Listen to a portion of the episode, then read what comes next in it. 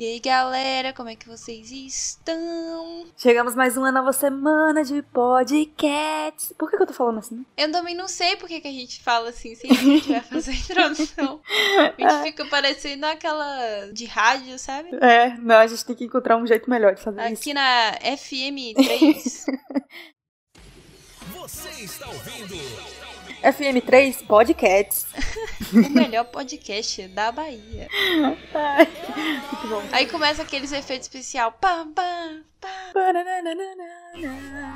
Essa é a nossa vinheta agora. E aí, galera, como é que vocês estão? Estamos aqui para o episódio 4 do Podcasts. Hoje falaremos sobre... A gente não tem bem um título, mas as nossas próprias experiências com mudanças e expectativas para mudanças no futuro, loucuras de mudanças. Exatamente, não, sonhos, só, né? Não só mudança física, mas também mudança interior, de energias e tudo mais. Exato, tentando sempre deixar o mais leve possível, né? Porque quem é que quer ouvir papo pesado agora? Pois é. Tanto é que a gente até gravou um episódio falando um pouco sobre a quarentena e tal, mas no final a gente achou meio baixo astral. Então a gente resolveu gravar outro episódio aqui, e dessa vez com novos métodos pra poder fazer uma qualidade ainda melhor. Sim. E também o episódio que a gente gravou a gente vai guardar na gaveta aí, porque assim, ficou legal... Mas talvez não seja a energia que queremos passar nesse momento tão cheio de surtos e pequenos surtos. Pois é, então aí a gente tá regravando aqui pra vocês, né? Vamos lá. Primeiro vamos para os e-mails da semana passada, né? Então fiquem com os e-mails. Os e-mails acabam em 10h53.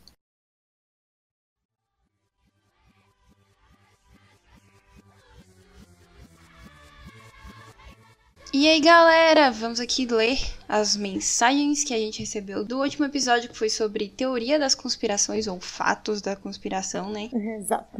Depende do ponto de vista. Isso. Uma mensagem que a gente recebeu bem legal é que o nome do episódio podia ter sido Gatos, Pintos e Demônios. Nossa, velho, eu fiquei extremamente triste por a gente não ter botado esse nome, velho. Seria muito bom. Imagina, Gatos, Pintos e Demônios, velho. Nossa. A gente pode deixar esse nome pra o próximo episódio que a gente fizer desse tema, porque muita gente pediu parte 2. É verdade. Verdade, verdade. Pronto. Então, pronto. É por isso que a gente não botou, porque a gente tava guardando o melhor pro final. Exatamente.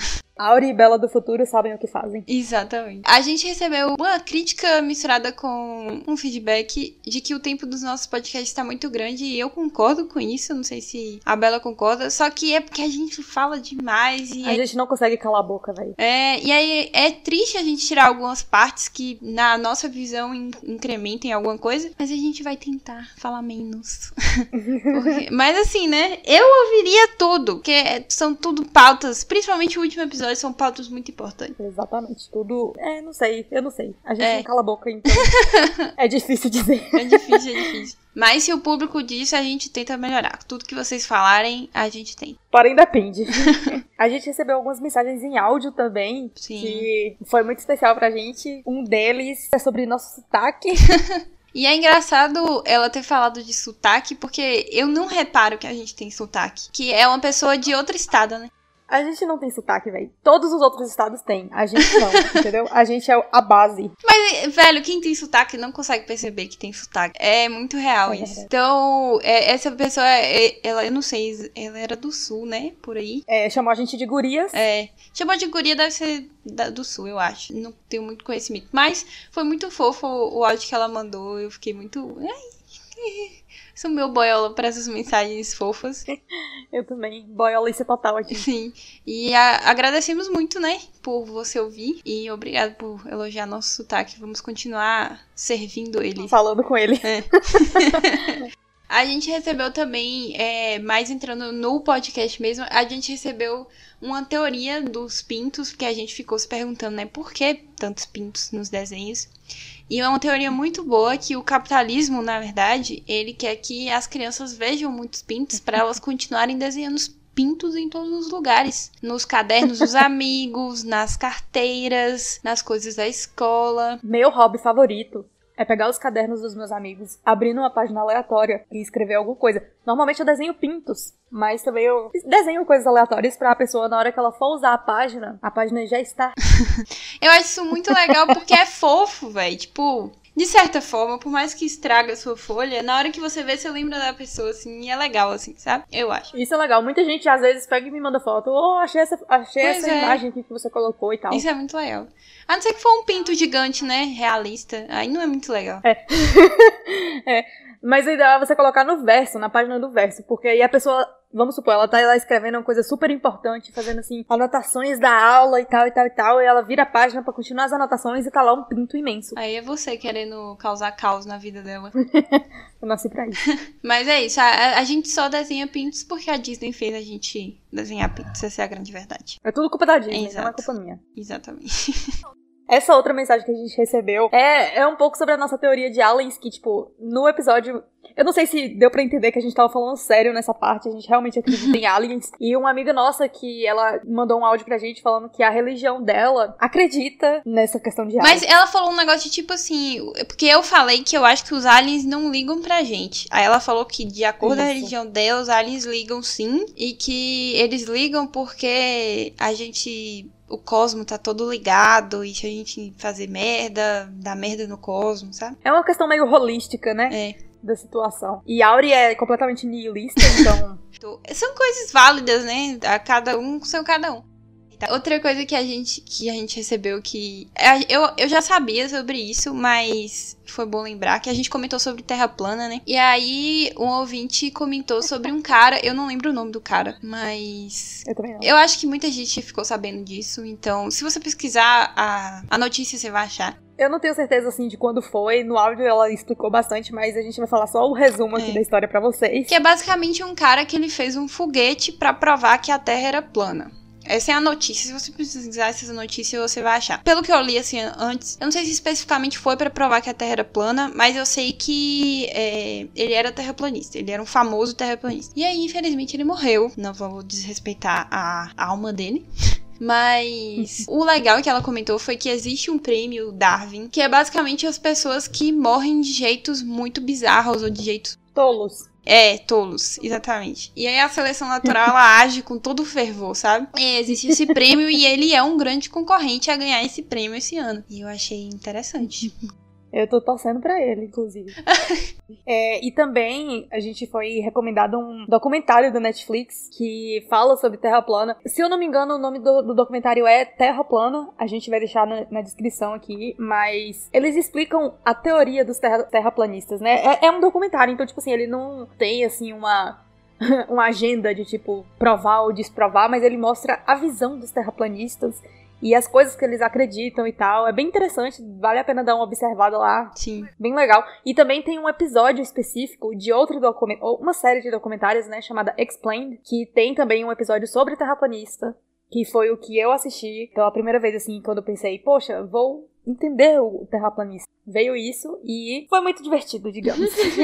Eu me diverti bastante assistindo. Esse documentário também, essa ouvinte comentou que no final tem um discurso muito interessante, então fica aí o incentivo pra vocês assistirem esse documentário. Eu nunca assisti, mas acompanhando esse negócio de recomendação, eu queria recomendar um negócio que, assim, eu ouvi depois do podcast que a gente gravou e eu fiquei até um pouco triste por causa disso, porque lá tinha muita informação que é Sinapse. Eu não sei se vocês já ouviram falar desse podcast, é muito bom, só que é sobre física. E aí em um desses episódios eles comentam sobre simulação, que foi um dos temas que a gente comentou aqui. E o que eu queria comentar é que, assim, eles falaram um negócio que basicamente fez com que simulação, a teoria de que estamos numa simulação se tornasse mais real ainda pra mim. Que foi tipo assim, se os seres humanos, se a gente, especificamente nós agora, chegássemos num ponto, a humanidade chegasse num ponto de evoluir tanto, e evoluir tecnologia, e evoluir tudo, a ponto da gente ser capaz de criar uma simulação, a gente criaria uma simulação. Tipo assim, onde que um ser humano ia falar, não, eu não vou fazer isso? Sendo que ele poderia, com isso, criar uma simulação dos tempos do passado dele, sabe? E ver como tudo aconteceu, e ver como a vida foi criada, ver como tudo aconteceu, tipo... Seria uma ferramenta de estudo também, né? Então, tipo assim, o que é que prova que essa humanidade ou esse grupo, não precisa necessariamente ser a nossa humanidade, mas esse grupo de pessoas não chegaram nesse ponto da evolução e criaram uma simulação e a simulação é nós, sabe? Tipo... O que prova o contrário isso? É tão provável, sabe? Que uma civilização faria isso. Que eu fiquei assim, velho, imagina, você tem esse poder. É claro que você vai fazer, pô. E digo mais, se ao invés disso a gente se evoluísse tanto a ponto de provar que somos uma simulação, eles simplesmente iam resetar a simulação. Exato. E assim, eles falam várias outras coisas, que eles são bem... Eles são dois físicos, então eles falam várias outras coisas que pautam essa teoria. E é bem interessante, porque eles falam umas coisas assim de números imaginários, ou números irracionais lá, que não tem lógica muito, e que isso provaria que realmente... Estamos numa simulação, porque é como se a simulação não conseguisse calcular isso, sabe? Uhum. E é muito interessante, eu recomendo muito que vocês ouçam. É um episódio bem antigão, acho que é o 6 ou é o 7. Mas eles não têm muitos episódios, então assim, acho que eles têm uns 30 ou é 40 por aí. É, eu acho que tá chegando no 40 agora. Mas é muito bom, tanto esse episódio quanto os outros são muito bons. Às vezes dá uns nó na cabeça. A gente recomenda o Sinapse. Recomendamos aí. Mas primeiro ouça a gente, depois ouça o Sinapse. Mas enfim, fica aí a recomendação se você gostar dessa teoria da simulação. Eu, véi, depois de ouvir esse episódio, eu aceitei, sabe? Só aceitei. É, estamos na simulação. Isso. Ponto. Pra esse episódio aí foi isso. É, então... Fiquem agora com o episódio que a gente gravou especial pra vocês agora, essa semana. Então é isso, galera. Fiquem aí com o episódio. Muito obrigado por ouvir o passado e muito obrigado por estar ouvindo agora. Você é um anjo alado. Beijo da FM3 Podcast.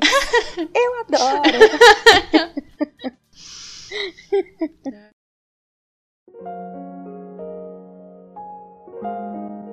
Então, gente, falando sobre mudanças, gostaria de começar falando sobre as nossas primeiras mudanças, assim. Porque mudança é uma parada muito difícil na nossa vida, eu acho. Uhum. Assim, eu nunca conheci uma pessoa que é apaixonada por mudança, sabe? Não que você necessariamente precisa amar rotina pra não gostar de mudança.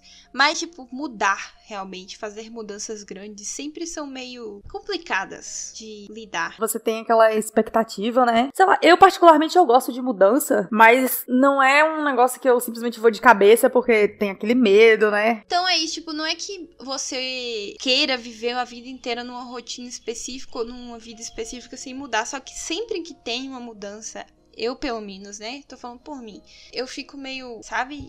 Ai, aquele medinho, aquela coisa de caralho, como é que vai ser e tal. Exatamente, isso é por causa das nossas experiências, né, que a gente já teve com mudanças, nunca, nem sempre foram fáceis, na verdade quase nunca. É, quando é uma mudança muito grande, assim, que marca a sua vida, normalmente é porque ela foi meio difícil, assim, mesmo que ela tenha trazido frutos bons. Exato. É difícil. Pra mim mesmo, a primeira, assim, mudança drástica que eu lembro na minha vida foi com 6 anos de idade, que eu me mudei de cidade, naquela época, né, há muitos e muitos milhões de anos atrás, não existia Zap, não existia enfim, a internet pra você manter os contatos com seus amigos, né, de onde você veio. Então eu perdi todos os meus amigos velhos, criei vários milhões de amigos novos e foi uma nova rotina. E parece que, tipo, minha vida se dividiu em duas ali, a pré-mudança e a pós-mudança, completamente realidades diferentes, assim. E muito nova, né, véi? Pois é, com 6... E essa foi só a mais drástica primeira, fora... milhões de outras que vieram subsequentemente, outras que aconteceram antes também, mas não foram tão pesadas assim.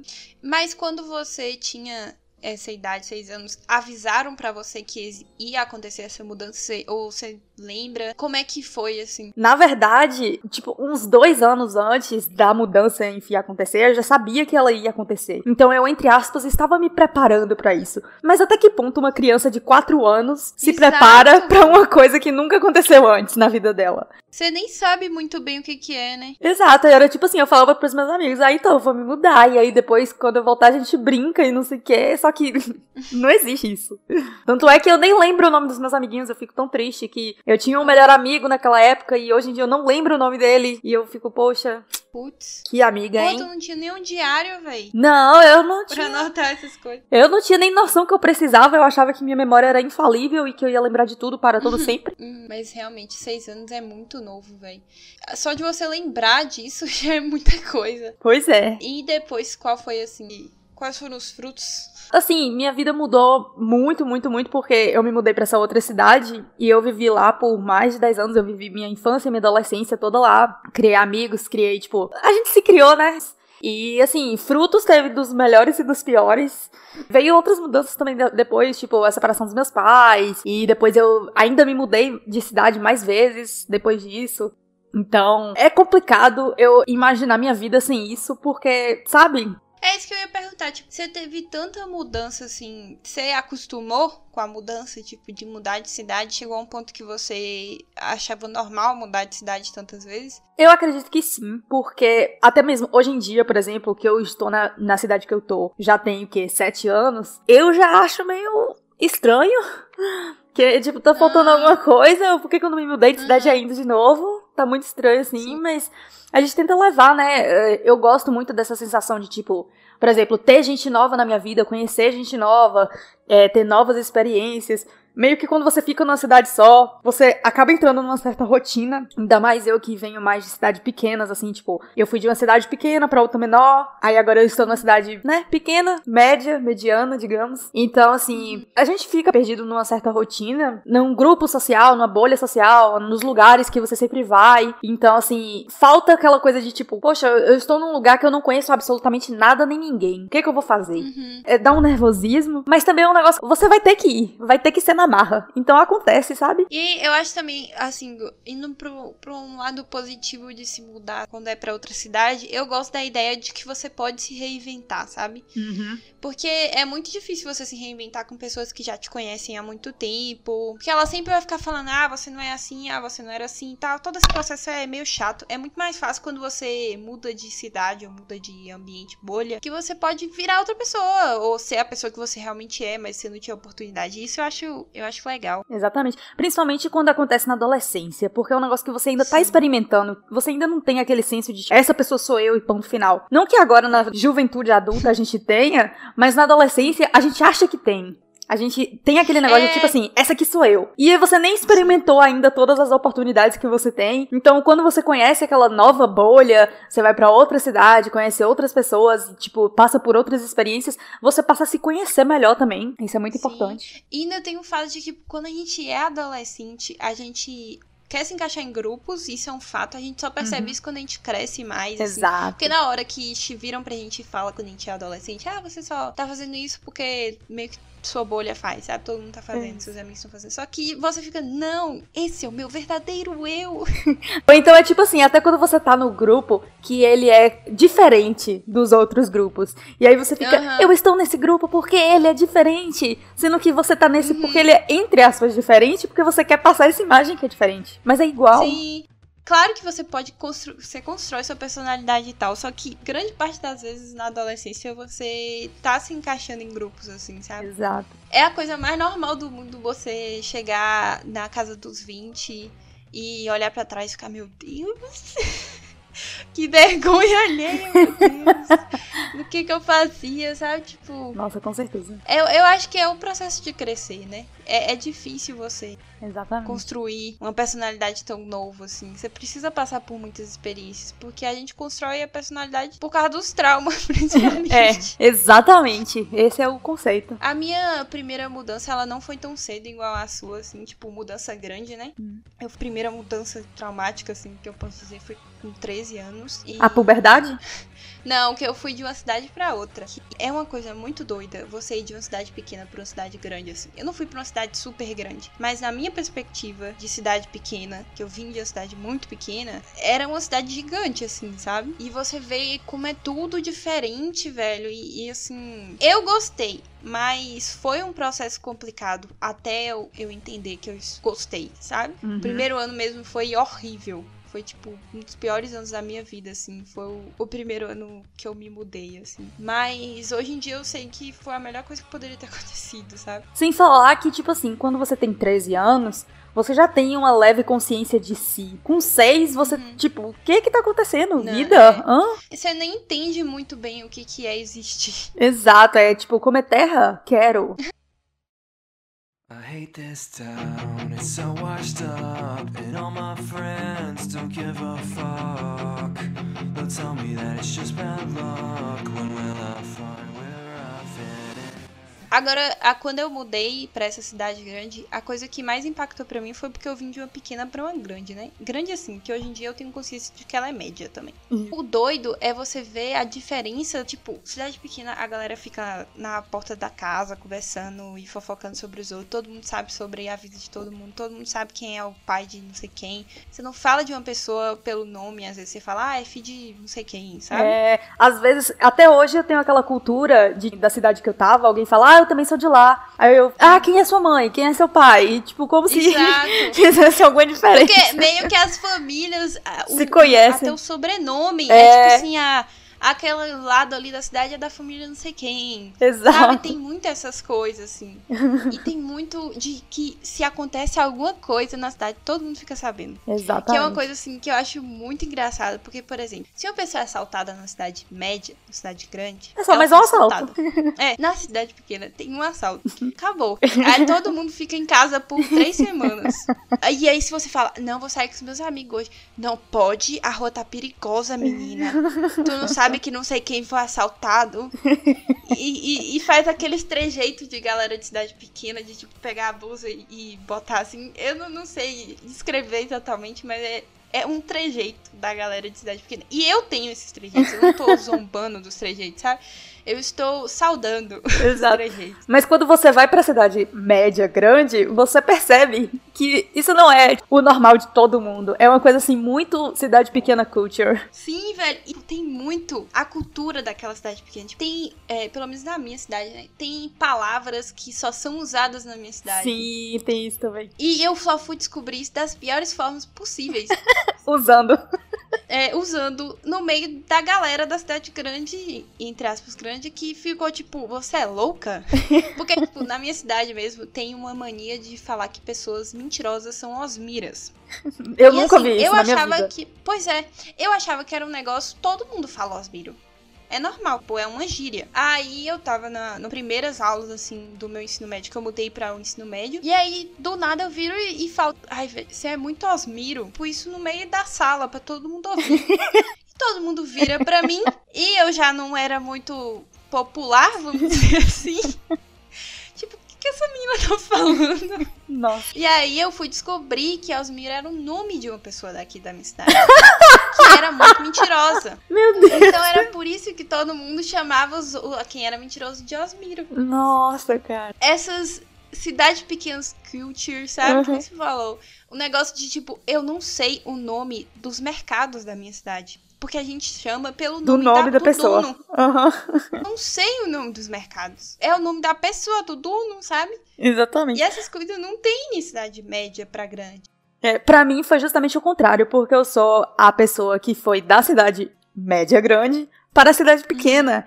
E foi um choque cultural. Assim, até coisas pequenas, por exemplo, balanço de parques de criança. Lá eles chamam de balango, não sei porquê.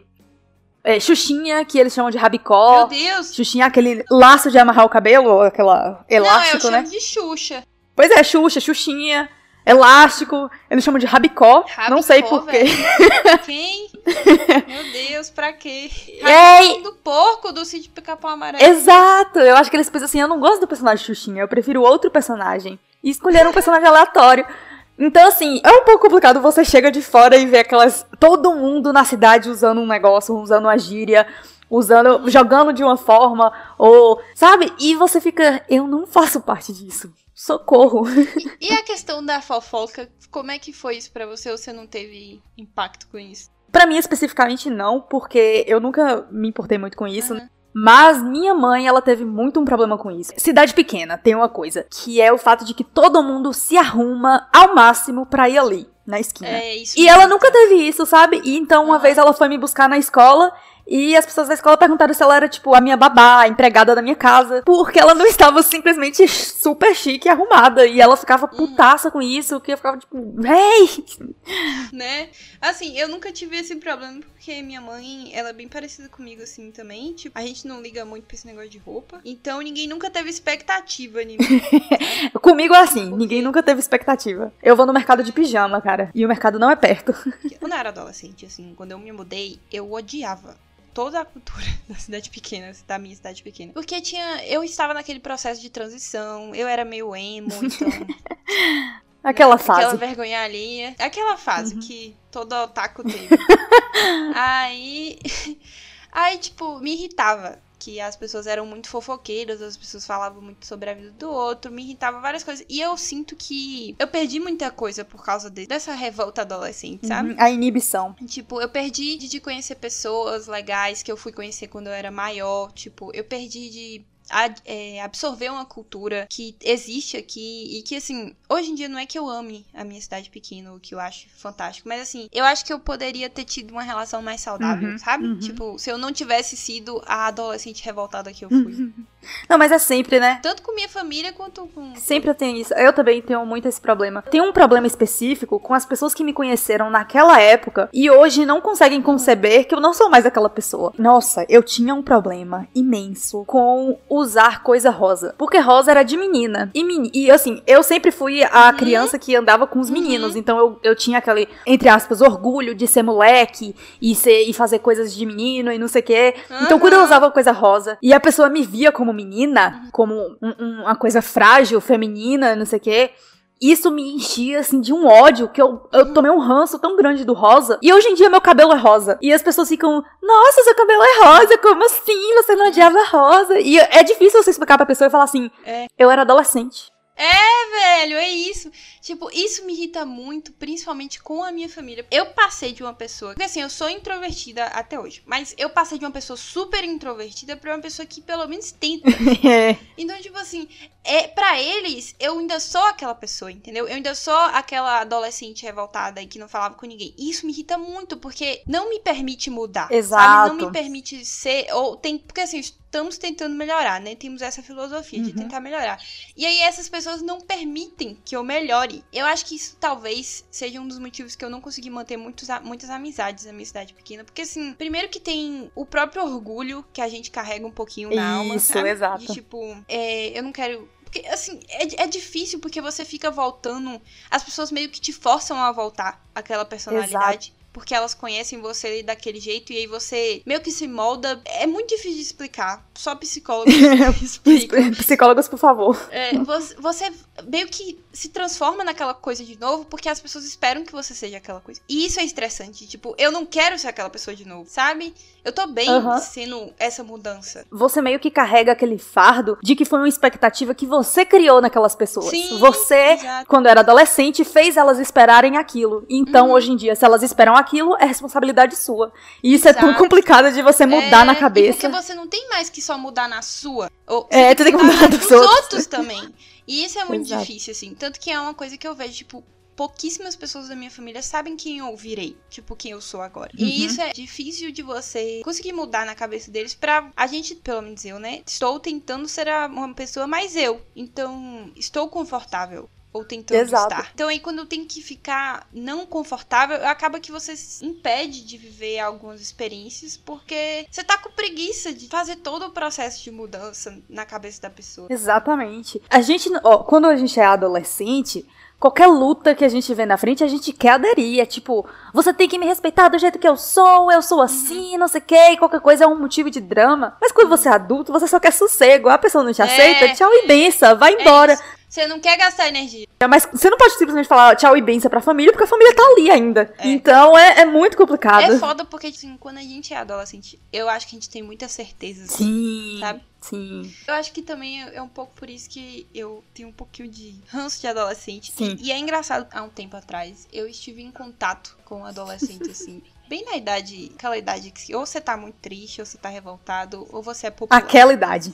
Aí era uma menina que tava meio triste, assim. E aí eu vi ela falando coisas que eu falava, sabe? E eu fiquei assim, véi... Assim, eu não tô invalidando a tristeza adolescente, que eu acho isso muito ridículo. Quem fica tipo, adolescente não pode ficar triste, adolescente não tem depressão. Claro que tem, e precisa ser tratado. Mas exatamente isso, de tipo, eu vi ela falando coisas que eu falava e que eu só consegui melhorar com terapia. Hoje em dia, meu reflexo, se eu vejo uma pessoa da minha idade falando coisas desse tipo, eu viro velho. Vai pra terapia. Psicólogo, vamos para uma terapia. Só que quando eu falo isso pra um adolescente, é muito difícil dele de aceitar. Tanto por causa da família, que pessoas de cidade pequena têm dificuldade de entender que psicólogo é um negócio normal, não é um problema. Você ir no psicólogo, você não é doido porque você vai no psicólogo. Na verdade, você é muito são. Exatamente.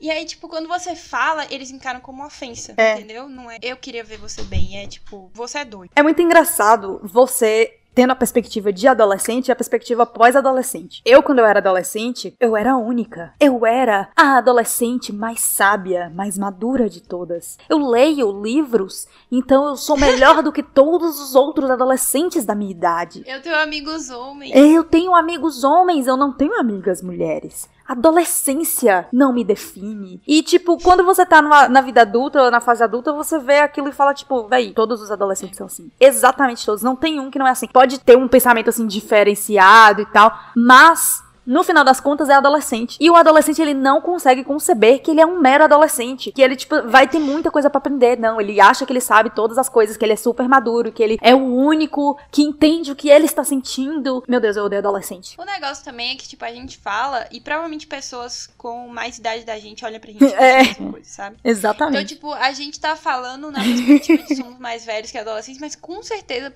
quando a gente tiver mais velho, a gente vai ficar, meu Deus, quanta merda que eu falava quando eu tinha 20 e poucos anos. Inclusive, quando... Eu sou louca, véi, pra ficar adulta logo, assim, de verdade, tipo, 30 e 40 anos...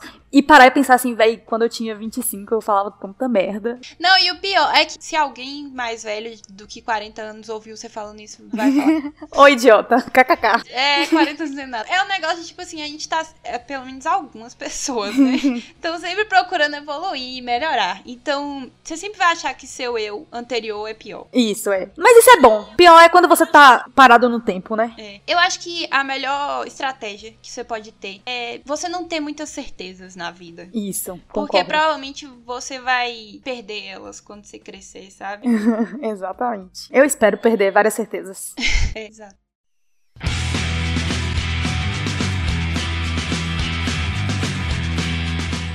Aí depois que a gente teve essa mudança de... pelo menos pra mim foi no ensino médio, pra você foi um pouco mais cedo, né? Isso. Aí as coisas, pelo menos na minha vida, ficaram uma merda depois que eu me mudei pro ensino médio. Assim, meu ensino médio foi uma merda e não gosto de falar disso. Mas depois que eu saí, tem a mudança para... pelo menos pra mim foi pra cursinho. Não sei se você foi. Pra mim cursinho. Também. Depois que eu me formei, eu voltei pra outra cidade, aí eu fui pro cursinho. Só que aí foi o momento que a minha vida desandou, né? Que eu aprendi a faltar a aula... eu nem devia estar falando isso que a minha família tá ouvindo, mas enfim. É isso, foi uma experiência boa, porque, tipo assim, eu saí de um lugar horrível, cortei meu cabelo, que é assim que a gente sai de um lugar. É isso horrível, mesmo. A gente corta o cabelo. E aí, renovei quem eu era, sabe? Foi uma experiência, uma mudança boa. Eu também acho. Eu acho admirável. Eu quero dizer isso aqui. Eu acho admirável quem teve um bom ensino médio. Porque tem pessoas que viram e falam, ai, meu ensino médio foi o melhor momento da minha vida. Eu não consigo conceber. Meu Deus do céu, como? Como que você fez isso? Como é que faz? Meu ensino médio foi, tipo assim, adquirindo traumas. Traumas. Véi, quem fala isso, eu, infelizmente, tenho ranço. Não fale comigo. Porque automaticamente eu imagino que ela era as pessoas que eu não gostava no ensino médio. Ou que não gostavam de mim. É. Então, tipo, eu acho muito difícil essa ideia de meu ensino médio foi a melhor época da minha vida. Eu automaticamente imagino uma loura de odonto, sabe? Nada contra louras que fazem odonto, mas se você já gostou do seu ensino médio, aí eu tenho contra. Tenho um pouco de ranço de você. Mas estou tentando trabalhar isso em mim. Assim, mais ou menos. eu não sei o que foi pior, se foi o ensino médio ou a faculdade, mas é porque eu demorei um pouco pra me encontrar na minha área, no meu curso. Tanto é que eu ainda não estou na área que eu gostaria, mas eu estou a caminho dela, então assim, sim. Por favor, chegue. Não aguento mais. Mas assim, o período da faculdade, mas não contando a faculdade, ou seja, os amigos que eu fiz, as coisas que eu fiz, as experiências que eu tive... essas, sim, eu acho que foram muito mais relevantes, né? No sentido de me colocaram mais na situação de me conhecer melhor e gostar do que eu tô conhecendo. Transformar minha personalidade numa coisa que eu gosto e tenho orgulho. É tipo isso, você começa, pelo menos pra mim foi assim também, quando eu entrei na faculdade eu comecei a adquirir minha própria personalidade. Não que eu não tivesse uma personalidade, mas foi ficando mais evidente. Autêntica. É, exato. Foi ficando mais confortável estar... Isso. Não vou falar isso porque eu não sei. Mas foi ficando um pouquinho mais confortável estar dentro de mim, assim, entre aspas, sabe? Uhum. Porque eu fui... É aquela parada de autoconhecimento e tal. Você começa a conhecer como você é, por que você tá triste, como que você funciona. Aí você é psicólogo, aí você entende mais, e etc. E você sempre fala de psicólogo, porque eu amo psicólogos. E eu também. Foi, vá. Saudades. Muito bom. Na minha faculdade, que a gente se conheceu, né? Isso. Foi um período em que, ao mesmo tempo que foi bem difícil, foi muito bom. Isso. Nem você falou. Assim, a viver de verdade. Uhum. Porque antes eu ficava muito dentro de casa. Não estou falando que ficar dentro de casa é ruim, porque eu gosto. Mas às vezes você precisa viver um pouquinho. É, viver experiências diferentes, né? Tipo, você não vai encontrar um ex-ficante ficando com outra pessoa dentro da sua casa. Quer dizer, eu espero que não. Eu também. Só que, tipo, é um negócio de... Você, como é que você sabe que você não gosta de uma coisa que você nunca fez? Entendeu? Eu não tô falando pra você usar metanfetamina nem nada do tipo. Mas, tipo, sei lá, como é que você vai saber que você não gosta de ir pro bar com os amigos que você nunca foi? Como é que você vai saber que se você não gosta de dançar numa festa se você nunca dançou? Eu acho que tudo é válido pelo menos uma vez. Menos com drogas. Responsabilidade. Com responsabilidade, pelo menos tudo uma vez, sabe? É. Eu acho válido. Agora, assim... Menos metanfetamina, cocaína também não, loló eu tenho... Injetáveis. Assim, isso tudo tá dentro do responsabilidade, entendeu? É. E aí, tipo assim, se você for considerar as coisas como são, eu acho que quando você experimenta e não gosta, você tem muito mais propriedade pra falar, tipo, não, eu não gosto. É muito o que eu fazia quando eu era adolescente. Eu olhava pra uma coisa, uma experiência, ou sei lá, uma comida que seja, eu falava, não gosto, foda-se, não quero saber. Muita coisa depois eu descobri que eu acabava gostando. Uhum. Então, assim, não tem aquela visão de adolescente de simplesmente ou julgar pela capa, ou então ver o que os seus colegas estão fazendo e fazer igual, ou fazer exatamente o diferente só porque tá todo mundo fazendo. Sim. Isso também não é legal, isso também é... É um negócio de que você evita fazer algumas coisas, às vezes, por orgulho. Tipo assim, eu não vou usar rosa, porque você... Todas as meninas usam rosa. Eu não vou sair e dançar, porque isso é coisa de... Funkeiro. Sei lá, de funkeiro. Então, tipo, são experiências que você se nega a viver. Exato. Por causa de um julgamento que você criou na sua cabeça, sabe? Pra quê? E vai que rosa fica muito bem em você. E vai que você gosta. E vai que você é um dançarino nato. E vai que você gosta, vai que é divertido. Vai, assim, você pode não gostar e continuar não gostando. Você não quer fazer isso, você não gosta, você não precisa julgar ninguém que goste. Precisa se negar a viver uma experiência porque você acha que é negativa. Menos drogas. Mas...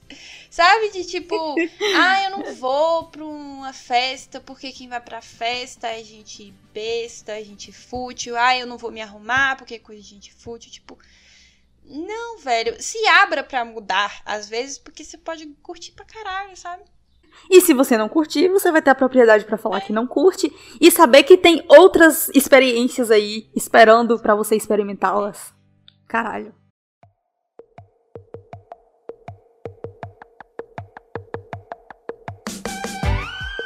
Mas é isso, tipo, aí depois que teve essas mudanças positivas na faculdade, aí a gente, né, porque assim, a Bela, ela me ama demais. E aí ela não aguentou ficar longe de mim. Aí basicamente foi assim, eu mudei de faculdade. Aí eu falei, eu vou também! Aí ela foi também. Foi um jeito de mão dadas. Mas o negócio que eu queria falar mesmo é, tipo assim, mudar de faculdade, pelo menos pra mim, foi uma experiência muito complicada. Porque... Psicologicamente mesmo, né? Psicologicamente, exato. Porque assim, e você ir lá trancar e tal, é de boa, você faz. Aí você tem que fazer Enem, que é chato, mas você faz. Sabe, tipo, quando você não quer outra coisa muito mais concorrida. Tipo, se eu quisesse medicina, eu tava estudando até hoje e não tinha passado. Mas, por eu querer uma coisa menos concorrida, eu não tive tanta dificuldade, assim, de passar. Então, assim, o processo de trocar não foi complicado. O processo na minha cabeça que foi difícil, sabe? É culpa com os pais, que é uma parada que eu tenho muito problema. Muito. De, tipo, como que eu vou falar pros meus pais que eu vou de uma faculdade que ia me dar um emprego, possivelmente, né? Que nem tanto, mas ia me dar um emprego com uma renda maior para uma faculdade que vai me dar um emprego com uma renda muito menor. Ou até, por exemplo, o meu caso, que tipo, eu tô infeliz no curso. Como é que eu vou pra outra faculdade só por uma questão de satisfação pessoal? É como se eu não estivesse pensando no meu futuro profissional e tal. Por mais que não seja, mas a nossa mente cria essa narrativa que a gente fica se culpando e colocando o porém em tudo, quando na verdade tipo, a gente só tá adiando uma decisão que é melhor pra gente. O negócio é que você vai se colocando nesse pensamento de não precisa, não, eu consigo aguentar, não, vou me formar, depois eu decido o que eu ia fazer. Você vai se botando nisso por vários sentimentos ruins que você tem, culpa por causa dos pais, ou medo de mudança, que essa mudança, ela dá muito medo. Uhum. Será que eu tô fazendo a coisa certa? Exato, você vai mudar pra um negócio novo, que você acha que você gosta, tipo, você tem aquela ideia de que você gosta. Quando você também tinha essa ideia, quando você entrou na outra faculdade. Sim. Assim, eu não tive tanto. Eu tinha. Eu fui entrar, que eu ia gostar. Eu fiz porque, sei lá, velho, eu nem sei. Porque passou, sabe? Né? Que é nossa, o curso que a gente fazia é basicamente isso. A pessoa faz porque ela passa. Mas... eu me cadastrei nele, na intenção. Só que, tipo assim, era mais aquela coisa... Vou ganhar dinheiro, ou é uma profissão... Que é um negócio que eu quero falar. Peraí, que você me lembrou de um negócio. Tá. A gente, quando a gente tá no cursinho, ou no terceiro ano, a gente tem um problema. Eu acredito, né? E eu já te falei sobre isso uma vez. Que é tipo assim, a gente não pensa nos 5 anos que a gente vai levar pra formar. A gente pensa assim, eu vou escolher uma faculdade, que é uma escolha difícil. Mas eu vou escolher uma faculdade, automaticamente eu estou formada nela. É. Tipo assim, a gente não pensa no período que a gente vai ter que passar dentro da faculdade, estudando aquelas coisas, vivendo aquela vida, que são 5 anos e é mais tempo do que seu ensino médio. Uhum. Então, tipo assim, é muito mais tempo que você vai ter que viver com aquilo. Você só pensa, tipo assim, vou escolher engenharia porque engenharia é uma boa profissão. Você não pensa que você vai ter que passar pelaquela experiência, que você vai ter que estudar para aquela coisa... Que às vezes nem é um negócio que você gosta tanto, sabe? Exatamente. É só tipo assim, eu vou fazer uma escolha e acabou. Sou profissional naquilo. Só que não é assim, a gente vai ter que viver aquela situação. E vai ter que passar nas matérias, que não é fácil. É. Já não é fácil quando você gosta. Imagina quando não gosta. Exatamente, exatamente. Não é um período, não é um passo... Claro, né? Tem umas faculdades que é. Depende. Mas não é normalmente um processo fácil, sabe? Passar... Eu acho que mesmo se a faculdade for fácil... O psicológico. Você gosta do que você tá fazendo. Você começa a pensar muito sobre se eu não gosto desses 5 anos, como é que eu vou gostar da minha vida? Exatamente. E tipo assim, por exemplo, o meu caso. A área que eu me encontrei é uma área dentro da área que eu já tava. É tipo só uma parte muito mais específica. E aí, como que eu vou justificar pra mim que eu tô fazendo uma escolha mais restrita e isso pode ser melhor pra mim? Sendo que, na verdade, eu tô... criando poréns na minha cabeça pra simplesmente não ter a coragem de olhar pra aquilo e falar, nem tudo aqui me representa. Quando você gosta, é pior. Porque quando você não gosta e pronto, tipo, foda-se essa merda, não é pra mim. Mas quando você gosta, você fica tipo, será que eu não devia terminar de seguir isso aqui? Quando o negócio não tá te servindo. É isso. Tipo, eu sempre tinha essa mentalidade de eu vou terminar isso aqui e aí eu faço o que eu quero. Tipo assim, sabe? Porque, assim, a gente trocou de exatas pra exatas. Quase, né? Eu acho que seu curso é exatas, né? Por favor, assim, tem um cálculo. Então, tipo assim, a gente trocou de exatas pra exatas. Eu acho que essa mudança deve ser muito pior ou muito diferente, né? Não temos como saber se você mudar de exatas pra humanas. Ou o contrário, exato. Deve ser muito diferente. Porque a gente teve muito esse período de, meu Deus do céu... O que eu faço? Eu deveria terminar isso aqui pra depois começar. Só que ter que passar por um processo, passar por 5 anos de um lugar que você nem quer estar tanto, você vai, tipo, terminar aquilo por terminar pra fazer outra coisa, sabe? Olha a loucura que a gente tava fazendo, sabe? Pois é, eu cheguei no ponto que minha psicóloga me deu um xinga. Ela falou, meu Deus, presta atenção no que você tá sentindo. Olha o que esse ambiente tá fazendo com você. E, tipo, psicólogos não falam esse tipo de coisa. Eu não sei se você já foi em terapia, mas o psicólogo, ele deixa você chegar a essa conclusão. Eu irritei minha psicóloga com o tanto que eu demorei pra chegar nessa decisão. E, assim, eu lembro que quando eu tava nesse período de eu vou mudar de curso, eu só pensava nisso, né? Tipo, todos os dias. Todo dia eu pensava, eu vou trocar? Ah, não, eu termino esse, depois eu vou pro outro. E era sempre essas desculpas. Ah, vai ser tão difícil. Desculpa. Vestibular. É... Ah, processo seletivo. Pois é. E isso porque a gente tem o privilégio de estar trocando de faculdade pública pra faculdade pública. Agora, imagina quem, tipo, pagou 3, 4 anos da faculdade, chega no último ano e, putz, eu quero trocar. Aí é foda também, foda, sabe? Véio. Ai, deve ser muito foda. Eu não consigo nem conceber. É muito complicado. Eu acho que... Exatamente. Assim, a gente tá falando a nossa experiência, mas mudar de faculdade, ela é muito relativa sobre cada pessoa. É, cada pessoa, cada curso. Eu sou muito defensora de se você não tá satisfeito no lugar que você tá... muda, sabe? Tipo, e você se tem puder uma, mudar, muda. É, se você puder. Você tem uma opção que você quer mais e tal. Aí, o ideal é mudar. Só que, tipo, eu nunca tive em várias situações de outras pessoas. Então, isso é muito relativo pra mim. Mas é aquele negócio que a gente falou até em um podcast que tá na gaveta. Se você quer mudar de faculdade porque você tá se sentindo burro na faculdade, não é o motivo pra mudar, eu acho. Porque cada um aprende no seu tempo. E na faculdade você... O que você aprende, com certeza, é que você é burro. Então, assim... É. Não, todo mundo é meio burro. Não leva isso a sério. É, não. E, tipo assim, a faculdade mesmo te faz se sentir assim. Não, não é necessariamente a verdade. Talvez você seja meio burro, mas eu acho que não. E, assim, é normal ser burro. Não tem problema, não. É, não tem problema. Isso. Tem muita gente burro que consegue chegar à presidência. Então, assim... Mas eu acho que você deve mudar quando você sente que você vai ser muito infeliz nessa profissão. O ponto, né? É, mas assim, né? Essas foram as situações que eu estive, que nós estivemos. Eu não... Eu tenho o privilégio de viver só esse perrengue, não outros perrengues. É relativo, mas sei lá, eu acho esse uma boa visão.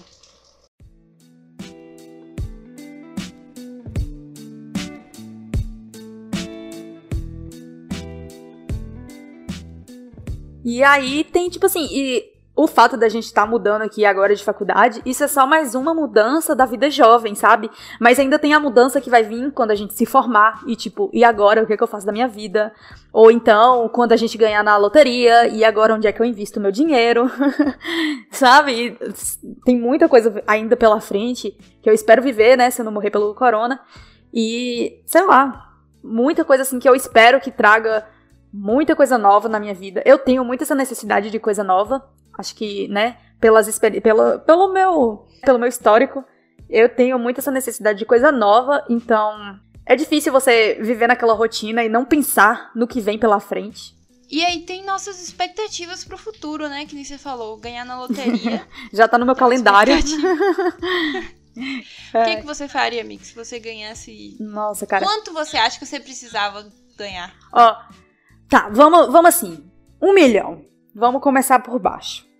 1 milhão de reais, eu pego um pouquinho, compro minha casinha, meu carrinho, tal e tal e tal, mobílio lindamente. Você não dá nada pra sua família, não? Calma, menina, calma, eu vou dar uma flor, uma caixa de chocolate, mas isso é depois, se sobrar.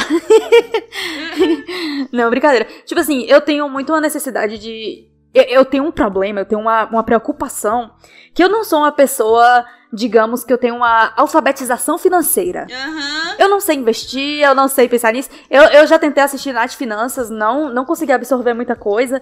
Tipo assim, o máximo que eu consigo fazer agora na minha vida jovem adulta é pagar meus boletos no dia. E isso já é um pouco complicado, assim, né? Às vezes. Mas é muito... Eu fico preocupada de pensar que, tipo, é possível que eu nunca na minha vida seja rica... Não porque eu não vou ganhar dinheiro suficiente, mas porque eu não vou saber onde colocar ele. Porque eu penso 1.001 gasto, que eu acho que se eu ganhasse 1 milhão não seria o suficiente. Eu quero fazer uma Eurotrip, eu quero comprar meus lugarzinhos pra eu ficar e não só em um lugar só, tipo, porque eu quero viver a vida de nômade. Pois é, então, tipo assim, sabe? O que é que eu vou fazer? Eu nunca vou ficar rica na minha vida. Como é que eu vou subsidiar meus gostos, minhas vontades? Que são caras, você é uma pessoa cara. Que são caras! Véi, eu não tenho condição de querer as coisas que eu quero. É tudo muito caro. Isso é verdade. Mas é um problema um pouco normal, assim, na vida das pessoas do capitalismo. Exatamente. Mas, sei lá, Você compraria uma casa? Você falaria pras pessoas que você ganhou na loteria? Só uma pergunta importante. Não, oxe, só se eu quisesse ser sequestrada, né? A pessoa... É que nem o cara que ele ganhou na loteria e quando ele foi receber o prêmio, ele foi fantasiado com a fantasia de, tipo, dos pés à cabeça pra ninguém saber quem é ele. Também. Sinceramente, tá velho, certíssimo. Se eu ganhasse na loteria, eu tenho um plano já, tá? Específico na minha cabeça. Separo uma parte pros meus pais, tipo, minha família, pai, mãe e irmão. Desculpa aí o resto da família, mas... Tipo... Haja dinheiro, né? Dava pra eles, assim, e falava, ó, eu vou sumir um tempinho aí. Você não me procura, não. Quem é você? Sumia, nunca nem te vi. Eu sumia por um tempinho. Tipo assim, não que eu ia ficar a vida inteira sumida, porque eu não ia ter dinheiro pra isso. Mas eu ficava um tempinho sumida, velho. Comprava uma moto e ia viajar o mundo. Ô, cara, antes de comprar a moto, eu ia pra aqueles cruzeiros que dão a volta ao mundo, sabe? Que, tipo, passam um ano e meio. Mas é muito caro, amigos. Mas eu vou ter dinheiro, minha filha. Só aí tu gastava o dinheiro todo. Mas ia ser um dinheiro bem gasto. É, porque eu ia conhecer o mundo. Caramba. É verdade. Você tá certo. Mas é sério, eu super faria isso, velho. Tipo, se eu sumir um dia, amigos, é porque eu ganhei na loteria. E desculpa, velho. Eu deixo R$500 pra você. Pronto, ok. Eu sou barata, né, velho? R$500, creme. Mas, tipo, velho, é muito difícil. Porque, assim, como é que eu vou dar dinheiro pros meus amigos? É muito amigo. Vai ter que começar já a filtrar. Já desfazer umas amizades, assim. É. Não tem como, velho. Eu sumia, desculpa aí, amigos, eu amo vocês. Só se eu tivesse um amigo passando por muita dificuldade, assim. É tipo assim, amigos, dinheiro à parte. É, não, mas se tipo tá passando dificuldade, não tá conseguindo pagar nada. Mas você dava ou você emprestava? Eu dava. Ah, então eu quero. Porque eu tenho muito dinheiro, né, se eu ganhasse na loteria. Só que 1 milhão eu acho pouco. Eu também acho pouco. Pra fazer essas loucuras, eu acho pouco. Porque é caro, as coisas é cara, velho. E é engraçado porque, tipo assim, eu nunca na minha vida estive em contato com R$1 milhão. Nem eu, tipo, acho que nem se juntar todo o dinheiro da minha vida que eu estive em contato, não dá R$1 milhão. E aqui estou eu pensando que R$1 milhão é pouco. Mas aí, por exemplo, tem outras mudanças que eu não quero na minha vida e que, basicamente, é o comum que as pessoas queiram, né? Por exemplo, eu não tenho vontade de casar, ter filhos, essas coisas. Principalmente ter filhos, eu não tenho a mínima vontade. Eu já sou o contrário, eu não tenho muita vontade de casar, mas eu tenho vontade de ter filho. Casar eu também acho, assim, um pouco burocrático, mas fazer uma junção de pessoas. Eu gosto dessa ideia. Tipo assim, sabe, ter a sua companhia para viajar o mundo, é legal. Comprar o cruzeiro para 2 ao invés de para um só. Assim, eu tenho muito medo da ideia de casamento, porque eu nunca vi um casamento viver com a vida certo. Inteira. E outra coisa, você vai viver a vida inteira com a pessoa só, pelo amor de Deus, gente, quem aguenta? Eu não, sabe, você não aguenta uma pessoa que você conhece há 7 anos, você vai aguentar a vida inteira. Eu tenho muita dificuldade de tipo assim, do conceito de eu amava essa pessoa. Sabe? Eu gostava muito dela. Resolvi casar com ela, tanto de amor que eu tinha por ela. E aí, em algum momento da sua vida, você vai começar a odiar essa pessoa. Sabe? E isso, pra mim, é o meu medo de casamento. Porque, assim, eu reconheço que tem algumas pessoas que casam por conta de dinheiro. E isso é real. Tipo assim... É o burocrático. É muito mais fácil você dividir despesas com a outra pessoa do que você viver sozinho e ser independente. Mas assim, eu espero que eu consiga ser independente na minha vida, porque é isso que eu quero para a minha vida, ser independente. Então, tipo assim, com essa visão de consigo ser independente, eu não consigo me ver me colocando numa situação em que eu estou presa com uma pessoa, sabe? E que a gente tem tantas expectativas negativas sobre isso. De casamento. Pra mim é uma visão mais ampla. Porque, tipo assim, por exemplo, eu divido apartamento com pessoas aleatórias da minha vida, né? E aí cada um tem, por exemplo, o seu quarto e seu espaço.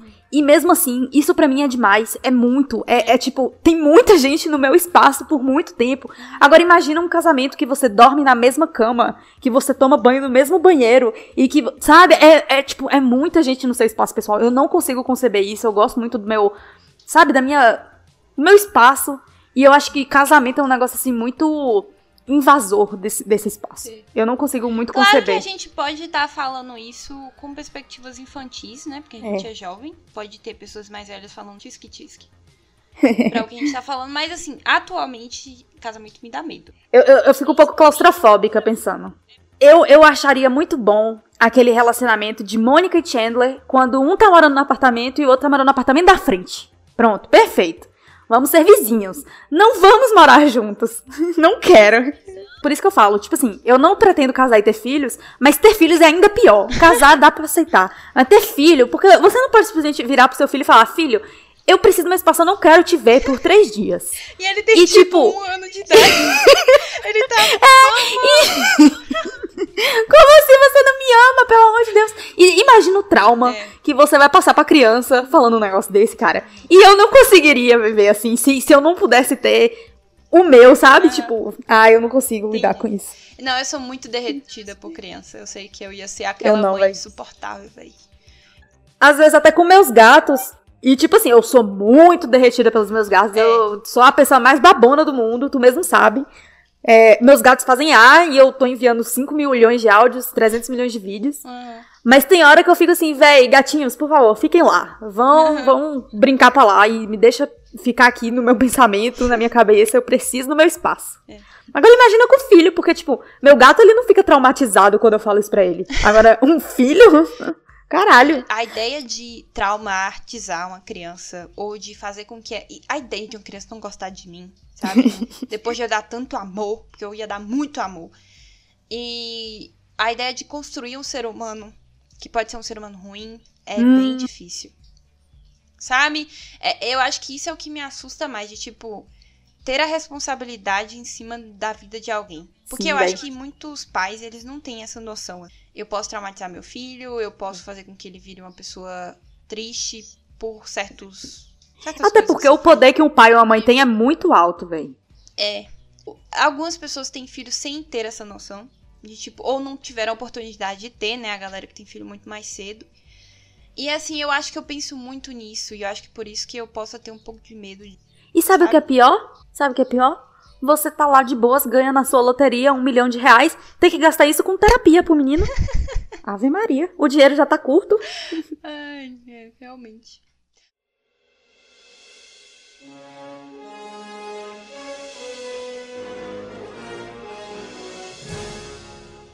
Então, indo pra parte de mudanças pro futuro, qual você acha que vai ser as tecnologias mais... que você mais quer ver no futuro? Não vou ser clichê aqui falando carros voadores. Não preciso disso. Eu acho carros... Rapidão, eu acho carros voadores tão... É tipo... É uma noção muito dos anos 80 sobre o futuro, cara. É porque, tipo assim... Primeiro, como que você ia fazer uma rota pros carros? Tipo, eu pensava muito isso quando eu era criança. No final ia ser a mesma coisa de carros na estrada, só que no céu. Tipo assim, carros voadores a gente já tem aviões. Talvez a gente chegasse mais rápido nos lugares, né? Tipo, não por causa do tráfego. No final ia ser... a mesma coisa. A mesma coisa, só que com mais estradas. Exato. E também se você for pra inventar um transporte mais legal, inventa o teletransporte. É muito mais interessante. Mas... e muito mais difícil. Ai, cara, eu não sei. Eu tenho muito um negócio de tecnologias... de agora já são muito mais bizarras do que qualquer coisa que a gente pudesse imaginar. Você liga pra uma pessoa e buscar uma comida pra você, véi. Isso é muito... Você manda mensagem. Você nem precisa mais ligar, cara. Eu lembro quando eu tava na minha cidade pequena e lá só existia o você ligar, né? Você, tipo, tem o número da lanchonete, você liga pra lanchonete, pede um negócio e tal, e tal, e tal. Enquanto as outras cidades já tinham, tipo, iFood... E qualquer coisa de cidade pequena sempre chega por último, né? E aí, eu acho que nem tem iFood aqui ainda. Naquela cidade pequena lá não tem Uber ainda. Tem, tipo, um mototáxi. Pois é. Não. Aqui também não tem Uber e nem vai ter, velho. Pois é. Tá andando. E se você for parar pra pensar no conceito do que você tá fazendo, sabe? Você tá entrando no carro de um estranho. E por mais que tenha 1001 seguranças, a gente sabe que não é... Sabe? Não é a coisa mais segura do mundo. Muita gente já passou por muito perrengue por causa disso e tal. E a gente continua fazendo, cara. E, sei lá, ao mesmo tempo que eu não sou aquela pessoa que fica, meu Deus, a tecnologia está dominando as nossas sociedades, nós vamos virar alienados e não sei o quê. Eu não sou esse tipo de pessoa, mas ao mesmo tempo eu fico olhando o efeito que tá fazendo, sabe? Por exemplo, quando eu era mais nova, não existia grupo do Zap pra escola. No máximo existia o MSN, que você fazia um grupo ali na hora, mas o grupo do MSN não ficava pra sempre. Você acabava saindo, aí se você quisesse de novo, você tinha que criar de novo e tal. Então, tipo assim, notícia da escola... Você tinha que estar online. É isso. E notícia da escola não era uma coisa assim que chegava rapidamente pra você. Vinha de boca em boca, sabe? Pessoa que ouviu de pessoa, que ouviu de pessoa. Teve uma época específica que, na minha escola, isso é um pouco mórbido. Na minha escola, um aluno da escola morreu e a escola ficou de luto. E não tinha um grupo do Zap pra você avisar pra todo mundo que a escola tá de luto. Então, os funcionários da escola ficaram rodando a cidade, procurando os alunos que estavam indo para a escola pra avisar pra eles que a escola tava de luto, sabe? Então, tipo assim, hoje em dia, tem grupo do Zap, véi, pra escola. Pra que mais? É um negócio assim tão doido, sabe? E tipo, nós assim, dos anos 90, a gente tá vivendo justamente essa perspectiva de mudança, sabe? De tipo assim, era uma época que não tinha tanta tecnologia pra uma época que tem muita tecnologia. E foi muito rápido. Foi muito rápido, cara. Nossos avós, nossos pais, eles passaram a vida deles inteira praticamente sem essa mudança. Foi mudar nos últimos 10, 20 anos. A gente não, a gente viveu essa transição, sabe? E eu acho muito incrível essa sensação, assim, de amanhã podem inventar um aplicativo novo que vai lavar sua louça, sabe? E eu fico tipo, uau, quero fazer parte disso. Eu acho que todo mundo, né, quer ver teletransporte. Isso é o que mais a gente quer. Só que, velho, é tão difícil imaginar que é possível. Mas eu não sei se eu falo isso porque a gente tá no passado. É, a gente tá no passado, amiga. No passado também era muito difícil imaginar que eu ia mandar um zap pela 4G, sabe? É. Não que tu mande, porque tua 4G é horrível, mas ok. É, mas... Era o conceito de tipo, a gente tinha celular quando a gente era mais adolescente assim, sim, mas era só SMS. Não, e você pagava mais por caractere especial, tipo cedilha, tio, pontinho, não sei o quê. E ó, vocês, geração nova, acha que vocês inventaram as abreviações pra caber no tweet de vocês?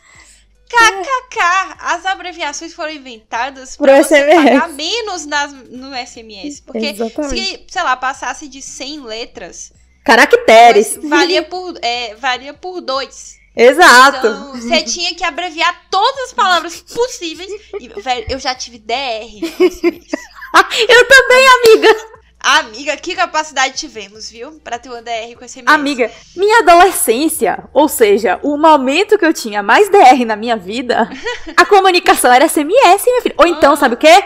O MSN, que você tinha que esperar a pessoa ficar online para receber a mensagem, para poder conversar com você. Não tinha isso de, porque você olhou minha mensagem e não respondeu. Porque, sabe, a pessoa não tava online o tempo inteiro pra ver sua mensagem. Ela tem que abrir o computador, que no meu caso era um computador que demorava no mínimo uma hora pra ligar. Exato, tinha essas coisas também. Eu lembro, ai velho, o conceito, velho, eu lembro que eu abria um vídeo e deixava a tarde inteira carregando. Não. De noite eu assisti. Você quer saber o quão primórdios você é do YouTube?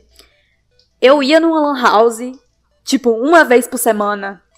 E o mesmo vídeo tava sempre carregado lá. Porque naquela época o cachê demorava, tipo, ele não ficava apagando a cada 10 segundos. Sim. Ele ficava. Então, tipo assim, toda semana eu ia assistir RBD, Ser ou Aparecer. E ele tava sempre carregado, porque eu carreguei uma vez. E, tipo, toda semana ele estava sempre carregado. Ai, muito bom isso. Quando isso acabou, eu fiquei tão triste. Eu também... Eu não ia muito pra lan house, assim. Mas porque, não é porque eu tinha computador, era porque eu fui uma criança muito desinibida de tecnologia, assim, sabe? Eu só fui começar a gostar de computador, essas coisas, quando eu comecei a jogar. Então, demorou, sabe? E segundo, porque quando eu tive o primeiro contato com o computador, eu tive que fazer curso de datilografia, porque minha mãe me obrigou. Nossa! Então, assim, eu tinha a perspectiva de eu odeio esta merda. Coitada! Sabe? Porque eu tinha que digitar 100 vezes a mesma palavra de um jeito específico, sabe? Não. Que falava lá. O outro lado da moeda. O meu primeiro contato foi o computador que eu tive quando eu tinha 3 anos, né? Meu pai, ele sempre foi muito entusiasta da tecnologia. Então, quando eu tinha 3 anos, ele comprou o primeiro computador e tal, não sei o quê. E aí, um dia ele chegou, todo animado lá em casa, baixei um programa... Baixei não, né? Que na época não era esse vocabulário.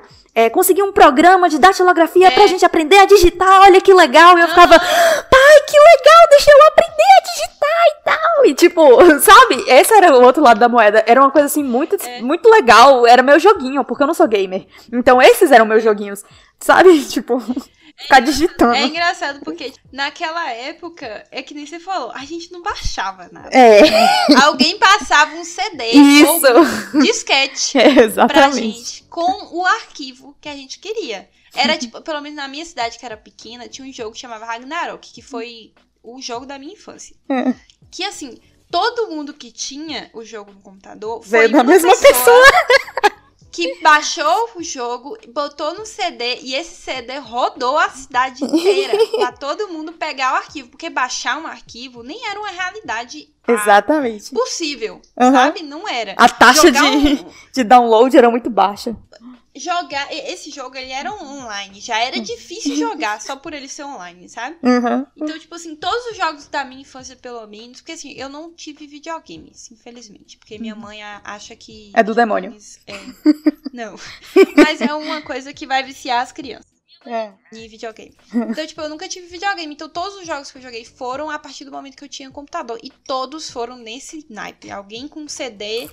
me passou e não sei o que, sabe? Uhum. E, velho, esses dias, minha mãe falou quantos de memória tem no disquete. Eu vou pesquisar aqui. É, tipo, muito pouco. É megabytes. É!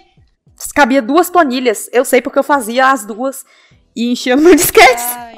Era muito bom. 5,76 MBs. Pois é. 2 planilhas aí do Excel. É muito pouco, velho. É muito pouco. Pra dimensão que a gente tem agora. Né? Tipo, 5 MB não dá nem pra baixar um aplicativo. Pois é. Agora, olha só, você falou esse negócio do jogo aí pra você. Pra mim, era série. Era tipo assim, era legal, porque a gente não dependia de Netflix. Ai, eu odeio gente que depende de Netflix pra assistir uma série. Ah, eu dependo. Tipo, baixa a porra da série, caralho, desgraça ruim. Não, mas... Não, porra, mas repare. Na minha época, era tipo assim... A taxa de download era muito baixa, então não dava pra, tipo, todo mundo estar baixando a mesma série. O que acontecia? Eu assistia uma série que eu gostava, eu colocava no pendrive e passava para os meus amigos. Meus amigos assistiam a série que eu gostava, eles colocavam no pendrive e passavam pra mim. Então, tipo assim, nosso catálogo da Netflix era as séries que nós gostávamos, entendeu? E, tipo, todo mundo ali assistia mais ou menos as mesmas séries, se recomendava e tal. E era legal, porque a gente... Tipo, não era um catálogo específico. Ah, só pode ser essas séries aqui. A gente baixava o que a gente quisesse, entendeu? Então, tipo assim, por exemplo, eu descobri True Blood assim, porque os meus amigos assistiam Dexter. Nossa, Dexter era febre entre todos os meus amigos. Todo mundo assistia o tempo inteiro, não sei o que. Heroes também. Heroes foi a minha primeira série. Então, assim, era tudo compartilhado. Hoje em dia, eu sinto uma falta tão grande de poder conversar com as pessoas sobre as séries que eu assisto. Que tipo, porque as séries... Você assiste série demais. Eu assisto série demais, nem todas tem na Netflix. Aí eu vou recomendar pra pessoa, a pessoa... Tem na Netflix? Porra nenhuma, desgraça, tem no... Eu odeio isso. Agora, assim, a gente começou a falar de passado, a gente não parou, né? Mas a gente tava falando de tecnologias do futuro, assim. É. E é assim, que nem você falou, tipo... A gente não tinha noção do que o futuro ia ser. Exato. Porque tudo que a gente tem é muito doido pra... o passado, sabe? Pra o que a gente... E a gente só pensava em carros voadores. É assim, na minha concepção, o teletransporte é muito surreal. Imaginar que você vai clonar os átomos de uma pessoa num lugar pro outro. Mas talvez, no futuro, isso não seja tão surreal, sabe? E isso é muito doido. É tipo fax. Mas, ô, amigos, é muito doido. É um fax de gente. É muito doido. Eu acho que se teletransporte acontecer mesmo, a ideia de alma... A ideia de Deus e alma e tal, ela vai estar muito, assim, difícil de acreditar. Ou ela vai ter que passar por uma transformação muito grande. É. Porque assim, a não ser que você assuma que o ser humano é apenas matéria, né? Uhum. Teletransporte é uma coisa difícil de conceber. Sabe, se você não conceber que o ser humano é apenas matéria. Você tem que conceber que ele não... Como que você copia o espírito? Sabe? Eu não tenho conhecimento de religião, então eu acho que isso seja difícil para a religião entender. Porque é difícil para mim entender também. Mas eu não sei, né? Talvez não seja. Perceba o conceito. A gente inventa o teletransporte. E aí a primeira pessoa vai e usa o teletransporte. E a matéria dela é copiada, mas o espírito, a alma que seja, não. E aí ela explode, porque ela não pode existir sem a alma dela. E aí a gente provou a religião. Sim. É verdade. Caralho, velho. É verdade. O conceito, hein? O conceito. E eu acho que, assim, isso eu acho que é um pouco óbvio. Se tiver teletransporte, primeiro vai ser com objetos. É. Porque quem vai ser o doido... que vai entrar no teletransporte. Se bem que provavelmente eles vão botar macaco. Coitado dos macacos, né, velho? Coitado, né, velho? Faz uns negócios com animal, viu? Mas se bem que hoje em dia já tem um bocado de lei que faz mas, esses negocinhos antiéticos, não sei o quê. Vai. Essas... Vamos ser sinceros. Vai, não tem isso, não. Vai começar com aqueles ratinhos, depois vai o macaco. Até aí até o doido que vai... Exatamente. Ai. Mas enfim, é doido. É muito doido. Muito doido. E também pode acontecer, tipo, botar um animal, ele explodir e aí, caralho, animais têm algo. Véi! Aí desprovou a religião. Tem que parar. Caralho. Não, provou e ao mesmo tempo desprovou. A gente vai passar a respeitar muito. Tu animais. Acha? Com religião que fala que gente é importante. Aí os gatos vão começar a falar com a gente. Porque eles vão finalmente ver que a gente respeita os animais. E finalmente a gente vai chegar no momento de Love, Death and Robots. Aquele episódio dos três robôs. Que os gatos dominam o mundo. Quem não sabia que isso ia acontecer? Eu acho que o mundo seria melhor dominado. Com certeza. Ou não, com certeza. Eles são muito mimados. Mas o meu mundo já é dominado por gatos. Oh, que lindo! Fofinho. Vou mostrar pra eles essa parte.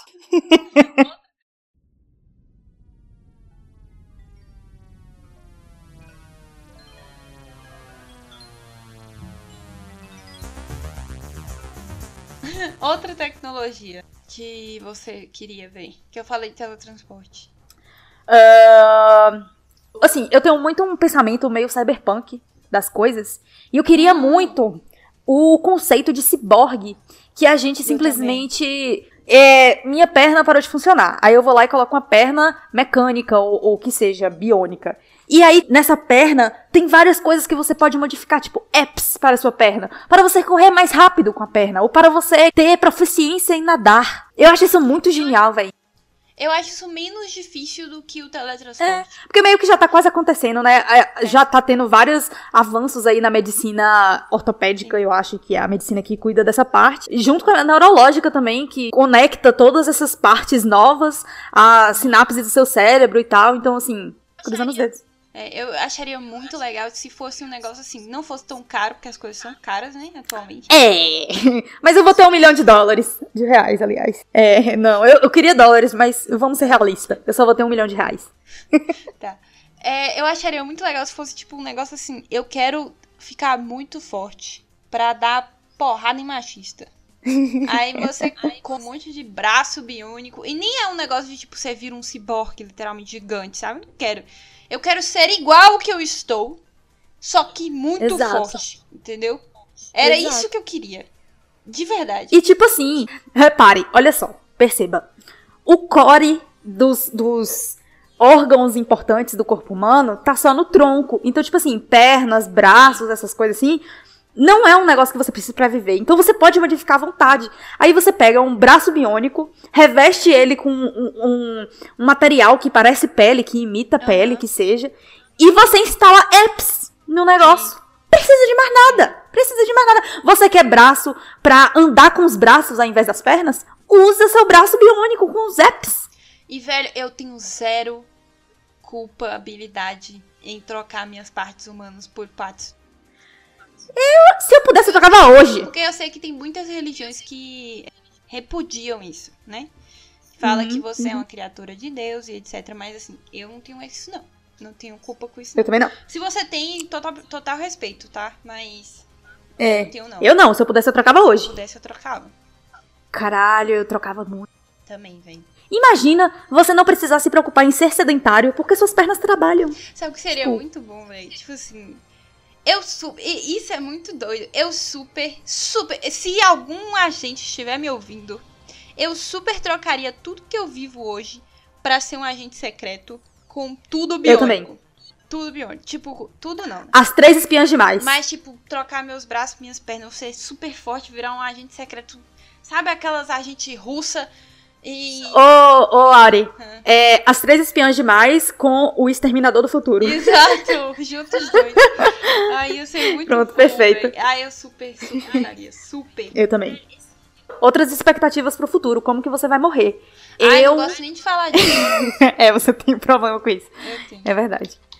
Ai. Mas pode falar. É verdade, né? É, sim, tá. É, eu espero que não seja afogada. Afogar me dá não, pelo amor de Deus, não. Queimado, Migs. Eu não sei se é tão ruim. Claro que é, velho. Tu desmaia de dor, velho. Não é de dor, porra. Você desmaia porque a fumaça entra nos seus pulmões e você inala e você fica inconsciente por causa da fumaça. Então você nem sente que você morre queimada. Quer dizer, sente, mas não assim como você acha que sente, entendeu? Não consigo. Não dá, velho. É muito bizarro pra mim a ideia de morrer queimado, de tipo, você... Ah, não. Gosto nem de falar. Pra falar a verdade, sinceramente, expectativa sobre morrer, eu espero morrer dormindo na minha cama, de boinhas, muito velha, tipo, 150 anos, e com minhas tatuagens, meus piercings, nenhum neto, Deus me livre. Pior ainda, filho. Velho, eu só quero morrer... Eu tenho muita vontade de morrer feliz, tipo... Sabe, realizada. Isso é o que eu mais tenho. Né? É importante, assim, eu acho que todo mundo. Porra, estou afim de morrer sem realizar nenhum dos meus sonhos. Não, mas tipo, dá, nem né? É isso. É tipo assim, num nível de... Tudo bem. Estou em paz. Sabe, tipo, estou em paz. É isso que eu quero. Independente de como seja, se for, sei lá, de doenças ou tal... Se pelo menos... Menos queimado e afogado. Ou qualquer outro. Velho. Ou qualquer outro. Eu quero morrer, mas eu não quero morrer. Peraí, deixa eu falar um negócio aqui para os meus filhos. Ah. Que vão ouvir isso. Coitados. Tá aqui meu testamento. Se eu morrer de qualquer coisa, você me manda pra funerária e manda tirar todos os meus órgãos. Uh-huh. Todos. Doar tudo. Porque eu tenho pavor... Não, e doar tudo. Mas eu tenho pavor de ser enterrada viva. Pavor. É tipo assim, se eu estiver viva ainda, você me mate. E não me enterre viva, entendeu? Porque se me enterrar viva, eu ai, ó, oh, Deus, não. Compreendo. Sabe, é tipo, pavor. Eu tenho pavor. Não é nada tranquilo. É pavorzão de tipo, eu vou enlouquecer em 5 segundos, sabe? Com certeza. Se isso acontecesse comigo. Ou, mas aí, ó, você tá perdendo a chance de dar uma kill biusada e se desenterrar. Ah, eu vou ficar tentando fazer isso enquanto eu fico maluca. Pronto, fechou. Fechou. Mas... Que mórbido a gente falando de morte, né? É, né? Inclusive, eu acho que eu nem vou falar o que eu ia falar, mas... Deixa pra outro episódio. Não, pode falar, não. Tá, é uma coisa que pra mim, eu tenho... Pra mim é pior do que morrer, ser enterrada viva, viver vegetando. Ah, isso é ruim. Não me deixa vegetando. Pratique a eutanásia, me mate, por favor, pelo amor de Jesus Cristo. Não me deixa daquele jeito, não me deixa naquele estado. Ou então, tipo assim, poliplégica, tá ligado? Eu não tenho nenhum movimento, só tenho um movimento dos olhos. Não quero, me mate. É muito... Eu acho que o pior pra mim seria, tipo, depender tanto de outras pessoas, assim, pra tudo, sabe? Pra mim não é nem esse o lado da moeda, mas é tipo, todo espaço pessoal eu não ia ter liberdade, eu não ia poder fazer coisas, eu não ia poder, tipo, estou a fim de ver uma série nova, eu não consigo nem comunicar que eu quero ver uma série nova, sabe, véi? Tipo, Ave Maria, não. Claro que as tecnologias hoje em dia, elas ajudam bastante, né? Você conseguiria comunicar que você queria ver uma série nova. Mas é ruim. Mas eu acho que eu entendi. Vegetar, pra mim, é um problema, porque eu vi parentes meus vegetando, sabe? E é muito ruim. Eu acho que... É porque eu tenho um problema com a morte. Você sabe que eu tenho pânico. Aí eu não sei muito bem como seria esse momento pra mim. De, tipo, decidir... faz eutanásia pra mim. Sabe? Mas eu acho que eu também... Eu seria da equipe... do time eutanásia. Porque... Cara, se não tem cura, eu vou ficar assim pra sempre, sabe? Porque ao longo do tempo... Se for vegetar mesmo... Ao longo do tempo você vai perder sua capacidade motora... E, tipo, vai perder sua capacidade de pensar. Você não é mais um ser humano, você é uma ameba, sabe? Exatamente. E isso... Eu não quero ser assim. Que tipo de morte realizativa é essa, sabe? Você tá vivo por causa de outras pessoas. É isso. Porque as outras pessoas não conseguem conceber perder você. Tá. Mas você já foi. É, você já morreu. Eu tenho muito esse pensamento também. E se você for parar pra pensar, eutanásia pode ser uma das melhores formas de morrer, porque eles dão morfina, eles dão várias drogas psicotrópicas e tudo legalizado. Mentira, né? Aqui no Brasil não é. Não é isso que eu ia falar. Não, mas é tipo assim, eles te deixam confortável, eles te dão remédio pra dor, eles procuram fazer a transição, digamos, de uma forma muito, muito confortável, sabe? Então, assim, de todas as mortes, podia ser pior, porque a gente podia estar morrendo queimada. É verdade. Mas mais sobre isso no Halloween. É.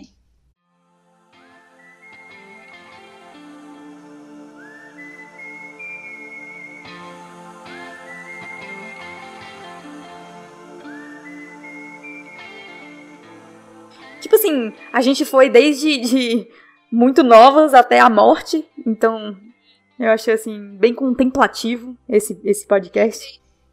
É, eu também achei. Enfim. Recomendações?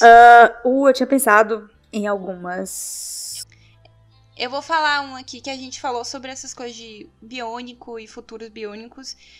É um livro, chama Neuromancer. Assim, eu quero avisar. Se você não é muito de ler, não leia esse livro, porque ele não é muito bem escrito, na minha opinião. Tipo assim, não sei se a versão que eu li estava mal traduzida, mas é difícil entender, sabe? A leitura é difícil de entender muito bem o que está acontecendo, porque ele é um livro de futuro distópico, então tem muitos termos tecnológicos que o autor inventou e tal. É um pouco difícil de entender, só que a história é muito interessante, então... Talvez se você não gostar tanto de ler, você não consiga terminar o livro porque você acha muito confuso, sabe? Mas é muito boa a história. E fala sobre esses negócios de, tipo, modificação corporal, essas paradas. É muito interessante, é muito legal. Esse livro é bem antigo e tem uma galera que fala que foi ele que inventou o cyberpunk e tal. Mas é muito bom. Sim. E a minha recomendação não é mesmo nesse sentido de futuro, é mais no sentido de passado. Que é uma série chamada Being Erica, que a gente vai colocar na descrição também. Essa série, Being Erica, ela fala de uma moça que ela atinge o fundo do poço da vida dela e ela praticamente tenta suicídio, ou as pessoas acreditam que ela tenta suicídio. E chega um terapeuta pra ela e fala, pô, o que você acha da gente fazer uma terapia aqui? Você não tem nada a perder, né? Já tá, tipo, no fundo do poço, piorar a gente não vai. E o que esse terapeuta faz é dar a possibilidade dela de voltar no passado dela e consertar todos os arrependimentos que ela tem na vida. E ela volta e conserta o arrependimento e depois tem a sessão de terapia com o terapeuta e conversa sobre isso. E é, tipo assim, eu tô falando, parece uma coisa meio, tipo, documentarista. Não é, apesar de que eu falei que voltou no passado, né? Mas enfim, é uma coisa, assim, bem fantástica e tem uma vibe muito boa. A série passa uma mensagem muito positiva de que, tipo assim, a gente... Sabe, a gente tem a nossa vida, o importante é a gente fazer o melhor agora, ao invés de tentar procurar mudar as coisas do passado. Não é sobre isso a terapia.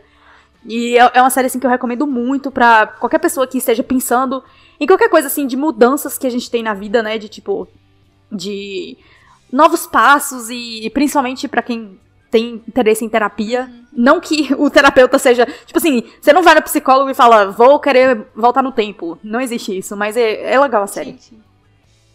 Uma boa. Mas é isso, galera. Muito obrigado por ouvir até agora. Quem conseguiu. E... Muito obrigado e até o episódio da semana que vem. Que provavelmente vai ser Harry Potter e a Câmara Secreta. Então, isso. Se você já leu, se liga com a gente. E se você não leu ainda, vai em frente e lê. Tem uma semana aí pra ler pelo menos metade. É, porque o próximo provavelmente vai ser só a metade. Isso. Porque a gente fala demais. Isso. Aí vai ser metade e depois a outra metade. Que nem isso. Foi o episódio 1. Exatamente. E basicamente. Então é isso. Beijos, galera. Tchau, gente. Até a próxima. Miau. Cadê o miau? Porra. Ai, que desaforo.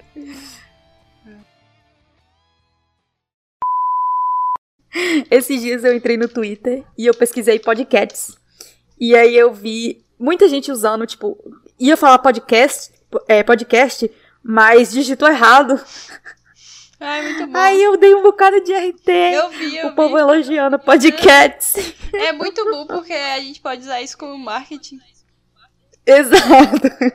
É internacional, não sei o quê.